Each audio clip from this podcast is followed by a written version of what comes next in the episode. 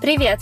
Вы слушаете подкаст «Снобы». Меня зовут Таня. Меня зовут Ксюша. И мы подкаст об искусстве и психологии. В каждом выпуске вместе с психотерапевтом и искусствоведом с помощью психотерапии и психологии мы смотрим на жизнь художника под другим углом и разбираемся в его творчестве глубже. В этом выпуске поговорим об американской художнице 20 века Маргарет Кин и ее знаменитой технике работы огромных глаз, которыми в том числе вдохновлялся и Тім Бертон. А также поговорим про маніпуляції і психологічне насилие. В цьому випуску ви почуєте історію художниці, чоловік якої наробив галасу навколо її творчості. Також в цьому епізоді ви почуєте сумну історію про маніпуляції та психологічний тиск, з якими протягом багатьох років жила Маргарет Кін.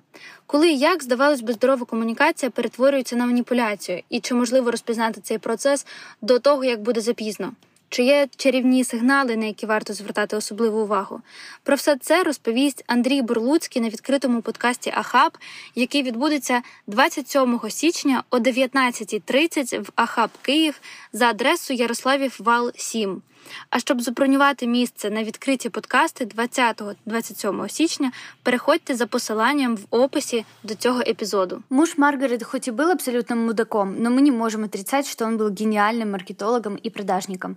Именно он сделал Маргарет популярной. А чтобы узнать, как вообще формируется ценообразование на картины и почему одни шедевры стоят миллионы, а другие остаются неизвестными и забытыми, рассказывает Маша, автор проекта What's Art, и Ксюша, маркетолог, в подкасте «Как продать картину». Послушать подкаст можно по ссылке в описании к этому выпуску или в любом другом подкаст-приложении, введя в поиске «Как продать картину». Маргарет Кин — это американская художница, современная. Она еще с нами, она до сих пор живая. Ей 94 года, и она довольно-таки активная бабуля, которая ведет насыщенную активную жизнь. Ее настоящее имя вообще Пегги Дорис Хокинс, и она родилась 15 сентября 1927 года.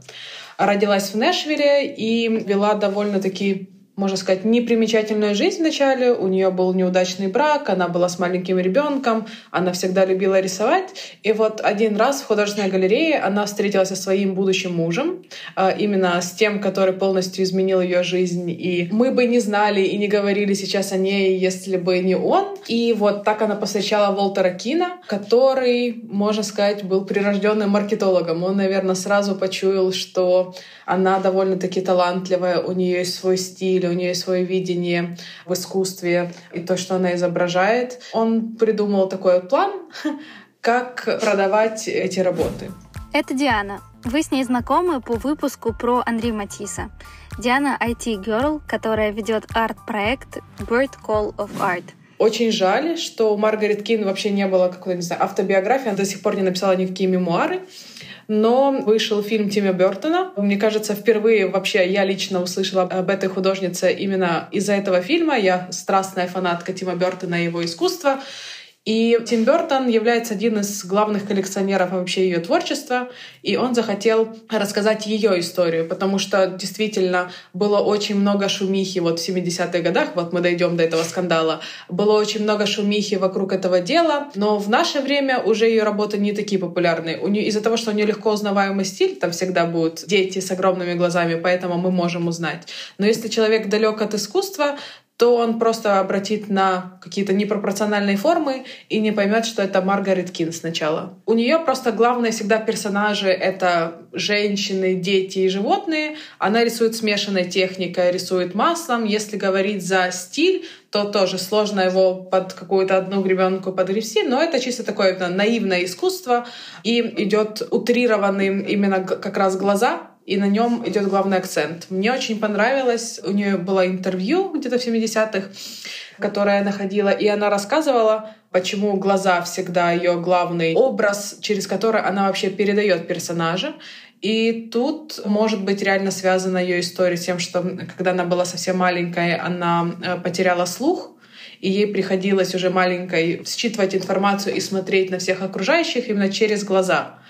И ей кажется, что это то самое правдивое, передающее сущность, и все мы видим человека через маски, а вот именно если глаза передают настоящую сущность персонажа, которого ты видишь перед собой.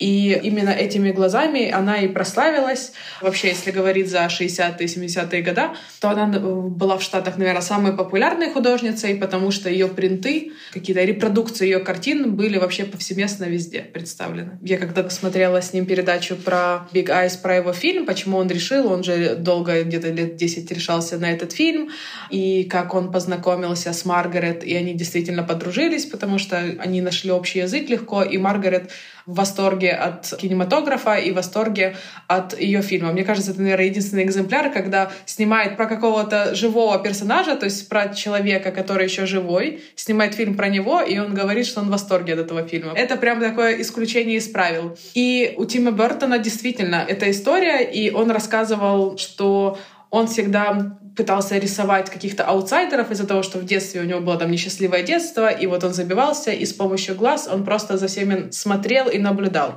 Мы видим такую же историю у Маргарет, только она не была аутсайдером, у нее просто жизненные обстоятельства сложились так, что она была всегда какой-то там жертвой обстоятельств, и даже вот история с мужем, которая начиналась как какая-то fairy tale, сказка, счастливые отношения 2 года, закончилась тем, что она чуть ли 10 лет не была на привязи, в доме, не выходя за шторами, и буквально такой стала именно черный рабочий, который просто штампует картины. И мы понимаем, что эти работы не от хорошей жизни были сделаны. Эти печальные дети на самом деле были моими собственными глубокими чувствами, которые я не могла выразить другим способом. Именно в их глазах я искала ответы на мучающие меня вопросы: почему в мире так много горя? Почему мы должны болеть и умирать? Почему люди стреляют друг друга и почему близкие унижают своих родных? Что мне нравится, если проследить на ее творчество, то мы видим, какие дети страдающие были в период, когда она была со своим замужем, и как изменилось ее творчество уже после развода, после того, как она психанула, переехала на Гавайи. И это прям... Мы видим один стиль, одна техника, но стали намного счастливее. У детей уже нет слез, у ее персонажей появляются какие-то улыбки, и мы видим надежду. Так что по любому творчеству художника мы всегда можем определить его какое-то моральное состояние. И маленькая Маргарет, которая рисовала в 10 лет, она начала не рано рисовать, где-то 8-9 лет считается начало ее творчества. И она помогала их церковной группе, она много читала Библию, разрисовывала не фрески, мозаики в каких-то храмах, но помогала просто их религиозной общине, коммуне. Она уже так показывала свой стиль, просто это была еще более упрощенная техника. Что интересно, это если даже загуглить Уолтера Кина, то классно, что теперь уже появляются статьи, что это не американский художник, а американский плагиатор. И мне кажется, это феминистки за это боролись. История закончилась очень плохо судебными разбирательствами. Но если говорить степ-бай-степ, то это мужчина, который был художником, и он был уже женат, когда они познакомились с Маргарет в галерее. Но он быстро почуял, что вот она золотая жила, развелся, очень быстро они расписались с Маргарет. Он пробовал даже рисовать, но когда увидел ее работы, он начал их выставлять. И что самое интересное, мне кажется, никто не определил точно, за какой срок он выдавал ее работы за свои, без того, что Маргарет знала. Но рассказывают, и в фильме это тоже точно описывают, когда Маргарет пришла в какой-то бар, видит свои работы везде.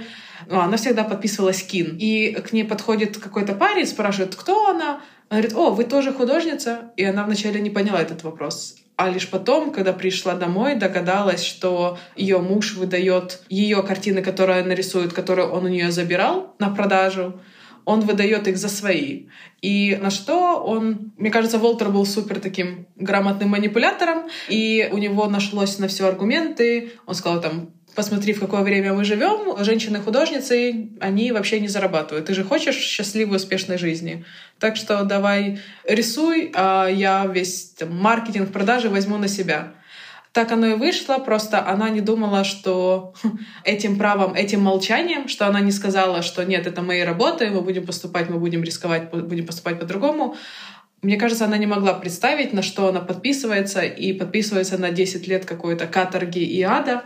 И чем был больше успех в финансовом плане, тем хуже у них обстояли дела внутри дома. Уолтер начал пить, он почувствовал магию денег. Он, с одной стороны, он был очень предприимчивым, и это тоже сыграло очень хорошо, потому что он договаривался о том, чтобы ее репродукции где-то печатались. Напоминаю, что это 60-е годы, даже в Штатах вообще не было авторского права. А тут ее муж был очень классным переговорщиком, он умел общаться с нужными людьми, и он умел подписывать выгодные контракты. Но его это власти, деньги очень сильно, с одной стороны, раскрепостили, он начал очень плохо себя вести и к ней, и к ее ребенку. Больше начались угрозы, он перестал разрешать Маргарет даже выходить из дома, пускай она там 16 часов рисует. Мне кажется, это тоже как показатель того, что он очень боялся сам огласки.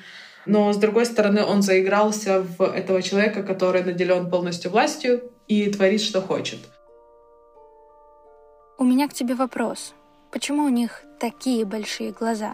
Я верю, что в них много видно. Понимаешь, ведь глаза — это зеркало души.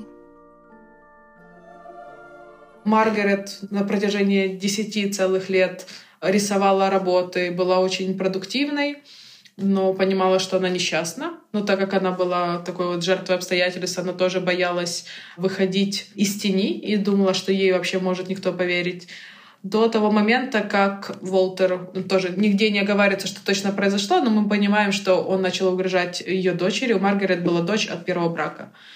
И тогда она просто забрала дочку, улетела на Гавайи, подала на развод, просто чтобы забыть за это все. И на протяжении еще нескольких лет она даже высылала работы, чтобы Уолтер их продавал. И, мне кажется, до момента нового брака, до третьего супруга, до того, как Маргарет встретила, она вышла замуж, она обратилась в секту Иеговы. Это тоже считается одним из показателей того, что у нее был саппорт со стороны. Близкие начали узнавать, либо что-то догадываться, либо задавать вопросы, чем она занимается, либо что вот она творит, показать, что она на самом деле рисует. Они познакомили ее с журналистом, который начал вообще пушить эту всю историю. Они выступали публично, она заявила о том, что она автор этих работ, подала в суд на Уолтера. Уолтер, в свою очередь, начал сразу заваливать ее встречными исками. И тут тоже как показатель истории, что, с одной стороны, не было авторского права, и судебное разбирательство окончилось на сторону Маргарет. Прикольно, когда судья придумала вариант, как можно решить эту проблему. Она сказала, что вот, идет суд, давайте, у вас там есть несколько часов, кто первый нарисует работу, посмотрим, кто действительно прав. И Маргарет за 40-50 минут нарисовала какой-то скетч-набросок, и все увидели, что это и ее работа. Что сделал в это время Уолтер? Он сказал, что у меня болит рука, и я не могу сейчас рисовать. И он до последнего врал и играл эту роль, что он на самом деле рисует, а Маргарет просто обозленная женщина, которая требует расправы, месть и денег.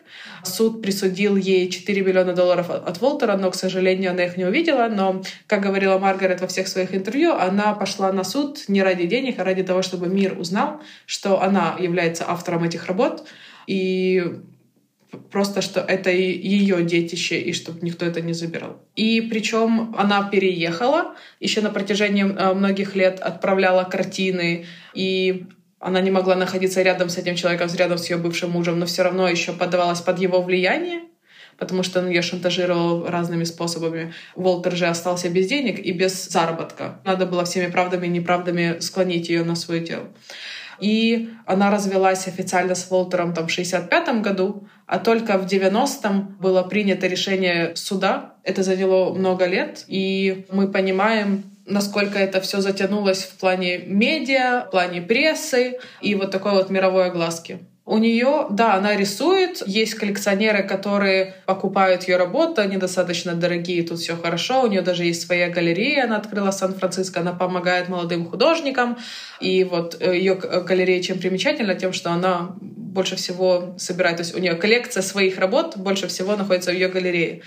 Но просто имеется в виду, тут больше идет мировая огласка. Если в прошлом веке это было, не знаю, топовое событие в мире искусства, огромный скандал, который на протяжении многих лет все следили о том, что кто прав, кто не прав, и все знали ее работы. И, например, один из тоже из показателей, почему Уолтер был классный очень переговорщик, он даже смог договориться, чтобы картина Маргарет, ну, его картина, висела, был заказ от ООН. То есть на входе ООН должны были висеть дети. Но потом она нарисовала эту картину, но там критики раскритиковали ее и не стали висеть. Но просто к тому, что ее знали все. То есть сейчас мы тоже легко определим по ее стилю, по ее характерным большим глазам, что это ее работа, но я думаю, уже будет намного меньше людей, которые с первой секунды отгадают, кто эта художница, и вспомнят ее фамилию. И мне кажется, как раз фильм Тіма Бертона 2014 года очень опять возобновил эту волну, интерес к ней, да, опять привлек. Искусство должно возвышать, а не подстраиваться. Она была молодой матерью, и она не могла за себя постоять. Она, если говорить так, не знаю, объективно, была слабой женщиной, всегда была на стороне именно такого слабого противника. И с помощью своих картин, своих работ она все свои переживания внутренние, что вот обида, вот у нее внутренний, это ее внутренний ребенок плакал, что она не может за себя постоять. Мне кажется, самый классный показатель — это увидеть там работы там, до развода с Уолтером и после. И ты увидишь, как девочка становится намного более спокойной, намного более оптимистичной, лучезарной. Все мы видим через глаза. И с помощью глаз она как бы сублимировала свою боль, потому что ей было очень обидно. И, опять же, она была довольно-таки там, закрытым человеком. У нее был огромный секрет, который она не могла поделиться ни с кем в мире. Даже там дочка узнала, мне кажется, через 7 или 8 лет. Мне кажется, тут несколько факторов. Первый фактор — это то, что Уолтер был действительно классный манипулятор. Ну, то есть это прям было видно и прослеживается по его карьере, как он договаривался. И он знал, на что надавить. Во-вторых, у нее уже была такая вот личная травма, непроработанная из-за того, что она оказалась после развода с маленьким ребенком без денег. И в-третьих, мы не забываем, что это 60-е годы, хоть это и Штаты, но были другие времена. И тут даже вопрос не про то, что женщина-художник не может заработать, тут больше будет моментов про осуждение еще со стороны, что ага, там обманывала, либо неталантливая, либо много вопросов идет внутренне. И тут такой играет и импостер-синдром, и о том, что другие подумают. И опять же возвращаемся к тому, что из-за того, что Уолтер — это был ее муж и самый близкий человек, и мы все знаем, что близкие люди всегда знают, на какие кнопочки надавить.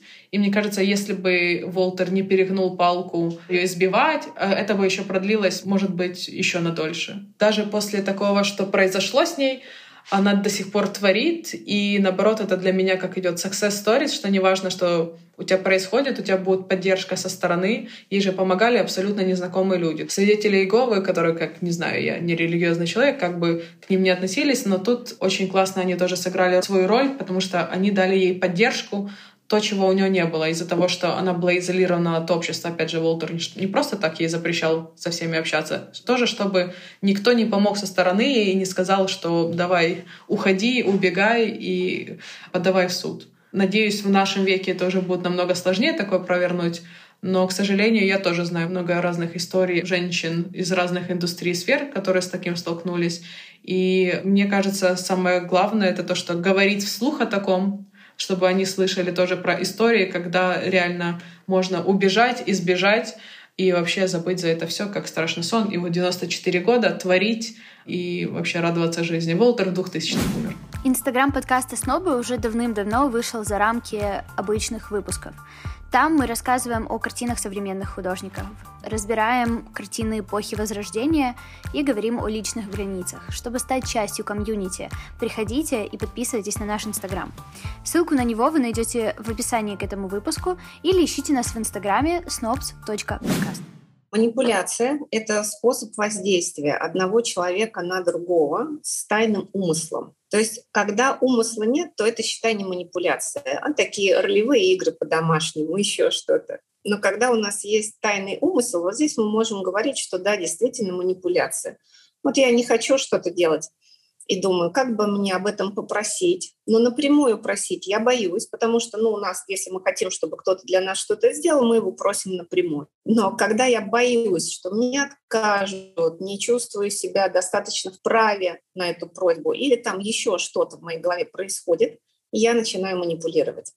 И мы все этому научаемся, конечно же, в детстве. Знакомьтесь, это Юлия Тертишна. Она экзекутив-коуч, коуч первых лиц и практик. Если мы посмотрим, годовалые дети манипулируют уже великолепно, делают это бессознательно. Он начинает кричать, плакать, безутешность свою показывает, ну, что-то еще, или требовать жестко. В общественном месте он знает, что там, если мама попросит, мама, купи мне что-нибудь в магазине, она скажет, нет, денег нет, или еще что-нибудь наврет. Ну, в общем, не купит. И тогда ребенок понимает, что если он сейчас начнет так на маму кричать, а мама из стыда или не вынесет это все, ну, в общем, ей будет просто невыносимо, что ребенок так кричит, она ведется на это, и все. И вот начинает такое закрепление происходить. Ребенок знает, что, ага, если вокруг есть зрители, и я начну требовать свое громко или безутешно плакать, то я свое получаю. Но это повторяется, прокручивается много раз в семье, и тогда мы, когда вырастаем, у нас этот инструмент, он с собой. То есть не надо думать, что есть те, кто манипулирует, и те, кто не манипулирует. Мы все прекрасно манипулируем. Только некоторые из нас делают это неосознанно, а некоторые прям понимают и выбирают это как инструмент воздействия. Про художницу я бы сказала отдельно, потому что история такая длинная, и там наверняка есть не только манипуляция. Ну вот взять эти первые счастливые годы брака, когда они чудесно вместе жили, оба рисовали. И тут вдруг им пришла отличная бизнес-идея. Ведь на момент стартапа, когда они договорились, что, возможно, художника-мужчину продавать легче, возможно, он более коммуникабельный и лучший продавец, да, они посчитали и договорились. Ну, то есть она же все-таки была взрослый человек. Да, как бы мы ни говорили, что она жертва обмана и все прочее, но можно предположить, что вначале это была договоренность, а дальше уже как развернулось и почему. Да, ну, допустим, что если бы у них не было таких ролей между собой, что она такая вот бедняжечка, ничего не может, а он такой плохиш, который ее обокрал.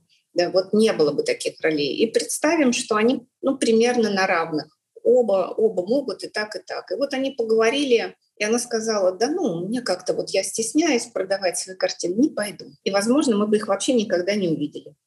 Она бы их написала гораздо меньше, он бы ее не заставлял. Она бы считала, ну, себя недостаточно хорошей, не продавала бы их.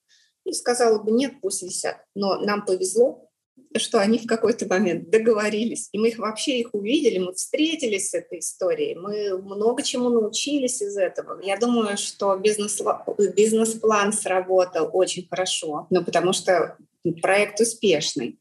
В какой-то момент, а дальше начинает психика свою работу делать, потому что те роли, в которых они начали этот бизнес-проект, что она была, ну, она все время жертва, да, а он сначала был спасателем, который заботится и говорит, я буду продавать твои картины, деньги будут наши, все будет в порядке, ты, бедняжечка, только рисуй, а я всю вот эту остальную заботу о тебе возьму, и будет у нас финансовый успех. Что и случилось. Ну, а дальше начинает психика работать следующим образом. Ведь у жертвы есть какая-то идея о себе, помка в самоидентификации, что, возможно, она чувствует себя нелюбимой, неталантливой.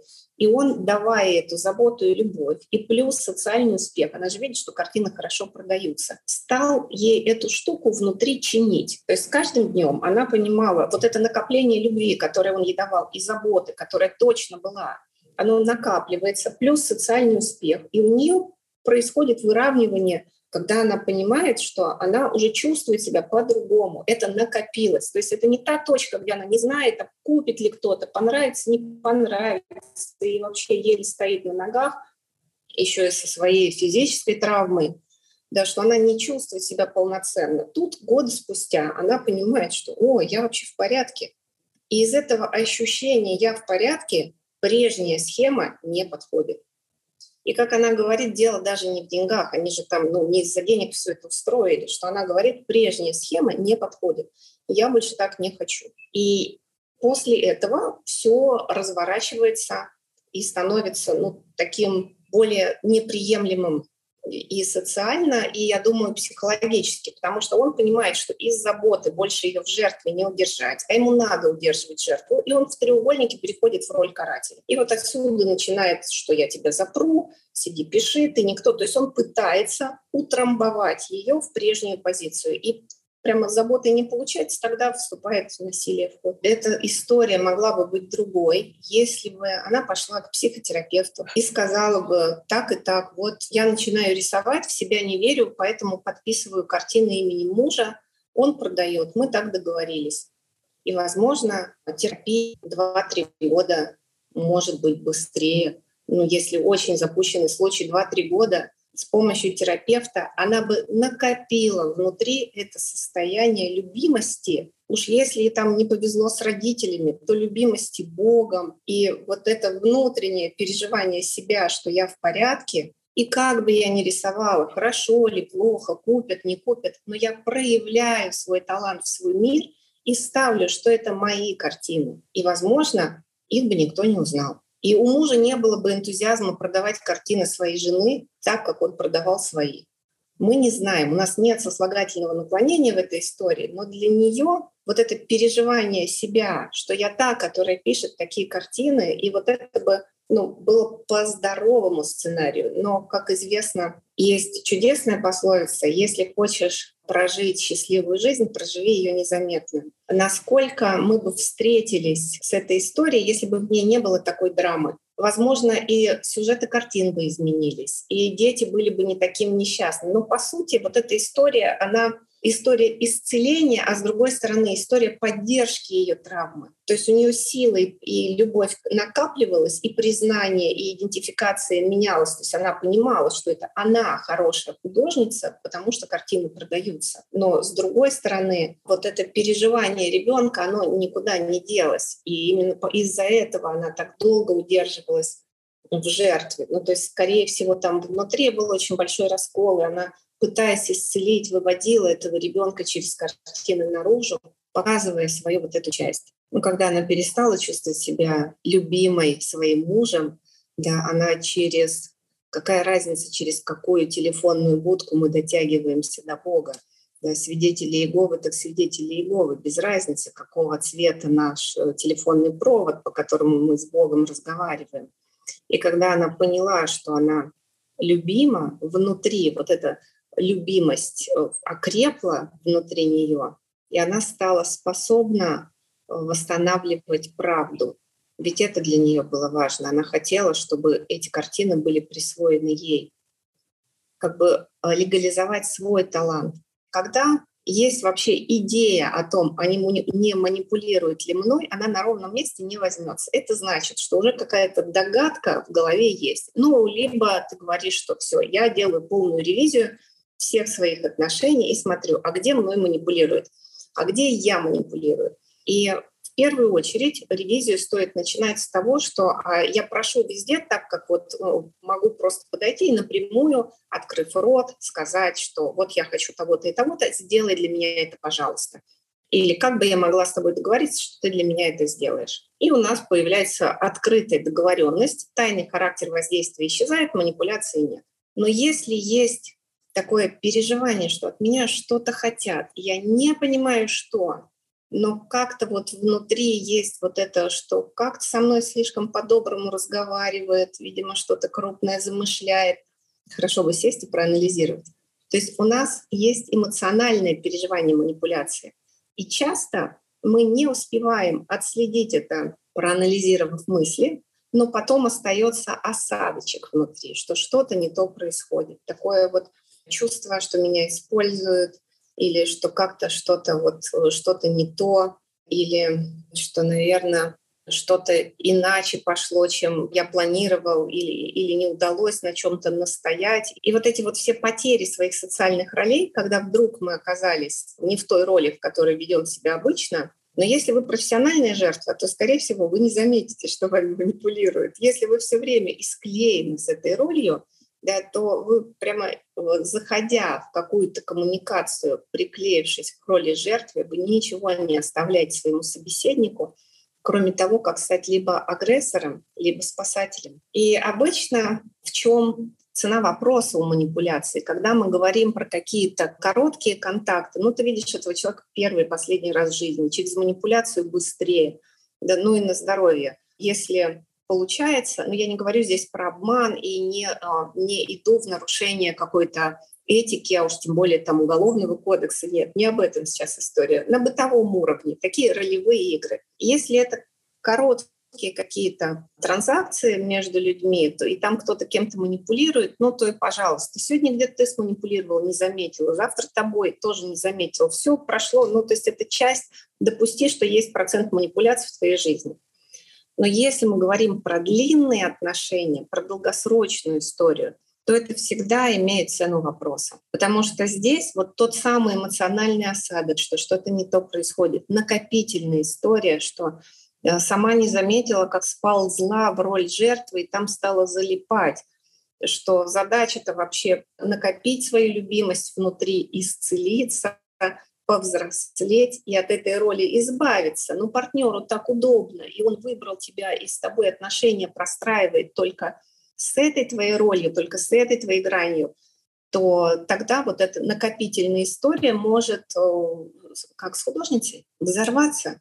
И если у жертвы не хватает сил на открытый бунт, то то, на что часто хватает и к чему призывают все тех девочек, которые живут, чаще всего это женщины у нас в этой роли, сбежать. Да, вот на побег хватает, сбежать. Жертва может сбежать, а дальше начнет восстанавливаться, приходить в себя, смотреть, ой, а что это было-то вообще, от чего это я? И накапливать свою любимость внутри с помощью свидетелей Иеговы, кого угодно, нового мужа, круга друзей, круга женской поддержки. И поэтому тут в этой точке очень важны сообщества и другие люди, которые дают. Ведь тот, кто абьюзер, он все равно манипулирует вот этими двумя переживаниями. С одной стороны, он давит и говорит, ты никто, все картины мои, явно говорил муж, да, это же я художник, моя подпись, и вообще все будут над тобой смеяться, там в фильме это очень красиво, этот момент показан. А с другой стороны, вот этот конфликт наступает, потому что он, с одной стороны, любил же, когда все начиналось, да, и он давал много поддержки. И в этот момент вот эти разнонаправленные послания, они рвут психику. То есть вообще непонятно, что происходит, и в этом можно застрять. Поэтому вот классика — сбежать, на бунт у жертвы не хватит сил, на побег хватит. Сбежать, получить поддержку, восстановиться, почувствовать себя достаточно хорошей для того, чтобы вернуть все свое себе. Из этого уже ресурсного состояния, разорвав связь вот с тем человеком. А связь очень плотная, поскольку вот эти два канала идут. С одной стороны поддержка, а с другой стороны надстройка. Друзья, присоединяйтесь к комьюнити подкаста «Снобы» в Patreon. Там мы делимся дополнительными аудио к выпускам, а также создаем подборки, делимся статьями и рассказываем об искусстве и психологии еще больше. Также на Патреоне вы сможете найти выпуски, которых не будет в открытом доступе, а только на Патреоне для патронов, которые донатят нам 1, 3, 5, 10 $10. На самом деле цена зависит от вашего желания поддержать проект. Ссылку на Patreon оставляем в описании к этому выпуску. Если вам удобно слушать наши выпуски где-то, но не в подкаст-приложениях, тогда советуем переходить на наш телеграм-канал, где вы можете послушать все наши выпуски, не выходя из приложения, а также ускорить наше аудио в X2, если вы очень торопитесь. Помимо этого, в нашем телеграм-канале вы можете найти много интересных подборок и постов. Ссылку на него ищите в описании к этому выпуску. Огромное спасибо, что дослушали этот выпуск до конца. Если он вам понравился, поставьте нам звездочку или лайк в том подкаст-приложении, в котором вы нас слушаете. А также оставьте комментарий. Это поможет подкасту развиваться и набирать аудиторию, чтобы больше людей узнавало об искусстве и психологии, и том, что мы в этом мире не одни, и проблемы наши не уникальны. Все ссылки на проекты, продукты и людей, о которых мы сегодня говорили, ищите в описании к этому выпуску. А если вы хотите сотрудничать с подкастом «Снобы», то пишите мне в Телеграм _Тадай. Эту ссылку вы тоже найдете в описании к выпуску. До скорого и услышимся в следующем эпизоде «Снобов». Пока!